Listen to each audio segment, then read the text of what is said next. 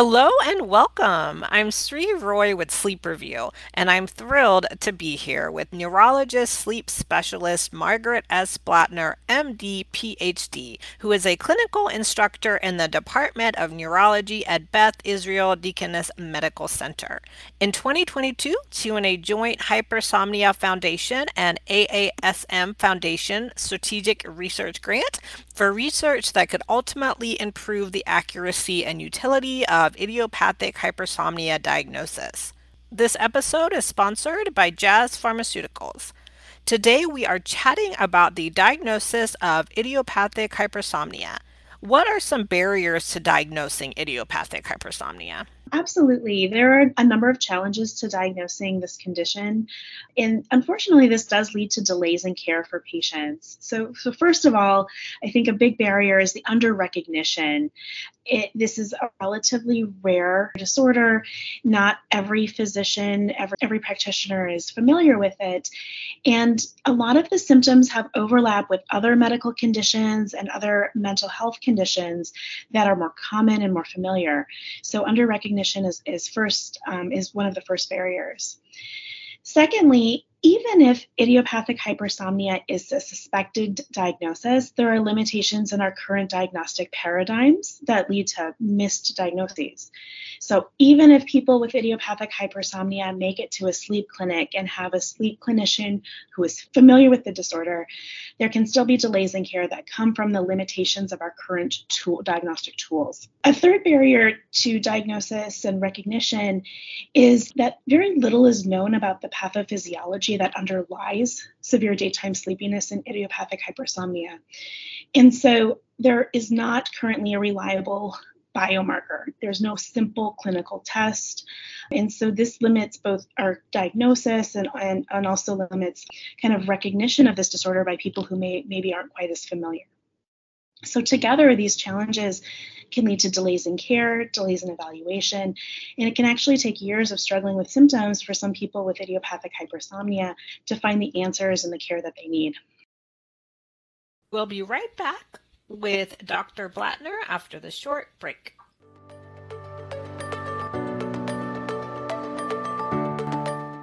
This episode is sponsored by Jazz Pharmaceuticals. Jazz Pharmaceuticals is a global biopharmaceutical company with a focus in neuroscience and sleep medicine, committed to improving the lives of patients and their families. Jazz is also the proud creator of Sleep Counts H C P dot com. The goal of Sleep Counts H C P dot com is to increase awareness of idiopathic hypersomnia and support symptom recognition to help patients receive a quality diagnosis and appropriate disease management. Sleep Counts H C P dot com provides evidence-based educational materials and resources to improve communication between healthcare professionals and their patients. Visit jazz pharma dot com and sleep counts H C P dot com for more information.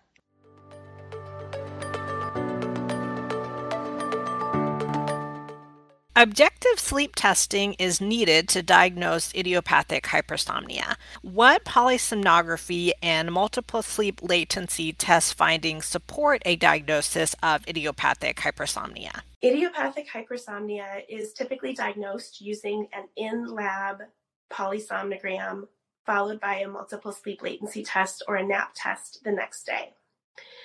On the multiple sleep latency test, we're looking for evidence of excessive daytime sleepiness, which is defined as a sleep latency or time to fall asleep of less than eight minutes, but no excessive propensity towards R E M sleep.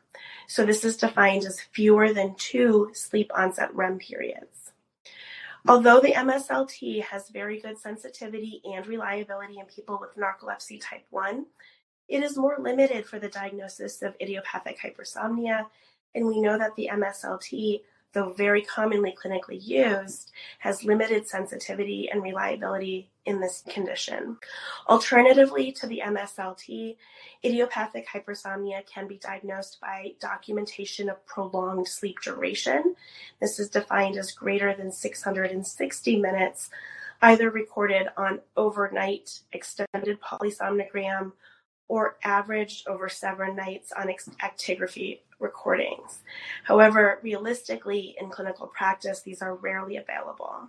Regardless of the test, context is critical in interpretation of the sleep study, because the same findings can be seen in insufficient sleep, circadian rhythm disorders, and with people taking certain medications. Because of these limitations in our current diagnostic tools, my own area of research is in how alternative diagnostic paradigms and alternative tests may help better demonstrate or better capture the excessive daytime sleepiness and prolonged sleep duration that is experienced by people with idiopathic hypersomnia. So these are projects that we're working on actively right now to hopefully make clinical diagnosis more efficient for people and to prevent missing people who suffer with this condition and who are just not being captured by our, our current testing algorithms. What are some best practices for conducting a P S G and M S L T for a patient with suspected idiopathic hypersomnia? This is a very important consideration because the context of the multiple sleep latency test is so critical for accurate interpretation of this test. One important guideline is to document adequate sleep for at least two weeks prior to the test. This can be done via actigraphy monitoring, wrist actigraphy, or an activity tracker. It can also be done by keeping a careful sleep diary for two weeks prior to the sleep study. We want to make sure that people are sleeping enough, and we want to make sure that people are sleeping at times that would not result in inaccurate interpretation of the result. So, for example, if someone is habitually sleeping well into the day, this could, at the time of the nap test, um, this could impact the, the results of that sleep study. Secondly, if the person who's being evaluated for their sleepiness has another sleep condition, such as obstructive sleep apnea, we want to make sure that the treatment for this sleep disorder is optimized before they come in for the multiple sleep latency test or the nap test. If people are using therapy for the sleep disorder, they should use that on the night of the sleep study that they come in. The third consideration is that any medications that have alerting, sedating, or R E M modulating properties should be stopped two weeks before the sleep study, if at all possible. This comes up really commonly because common medications such as selective serotonin reuptake inhibitors, which are used to treat depression and anxiety, can modulate R E M sleep.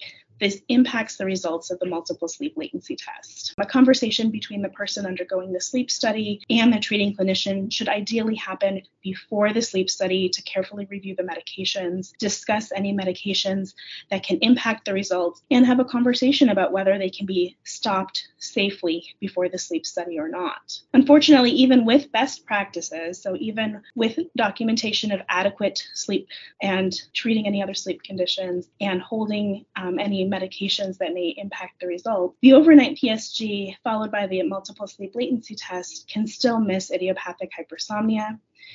Although alternative diagnostic testing to document prolonged sleep duration may actually be a more sensitive test for this condition, it can be logistically challenging and it's not always available at every clinic. So again, the context, the sleep time, his habitual sleep patterns, medications, and other sleep disorders, all of this context is critical for interpreting and scheduling the sleep study.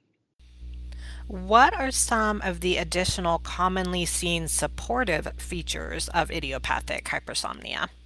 Excessive daytime sleepiness is the core symptom of idiopathic hypersomnia, but one of the challenges in recognizing the condition is that additional symptoms can be variable. For example, some people with idiopathic hypersomnia have prolonged nocturnal sleep duration of more than nine hours per night, some people even more than twelve hours per night, and some people have normal nocturnal sleep duration but have severe sleepiness during the day. Other symptoms that we can see with idiopathic hypersomnia are sleep inertia or severe difficulty waking up in the morning associated with grogginess, impaired morning performance, sometimes saying or doing things that are nonsensical, and it can take an hour or even more for these symptoms to resolve in the morning. Other symptoms of idiopathic hypersomnia are not as clearly sleep-related. For example, one of the most common of these is brain fog or a sensation of cognitive clouding that can be present throughout the day, even if people are not actually falling asleep. It's the variable description of symptoms of idiopathic hypersomnia, all of which can impair daytime function, that make this condition one of the challenging conditions to diagnose. Thanks so much for chatting with us about the diagnosis of idiopathic hypersomnia. You can find Sleep Review at sleep review mag dot com. Thank you so much for tuning in to this episode.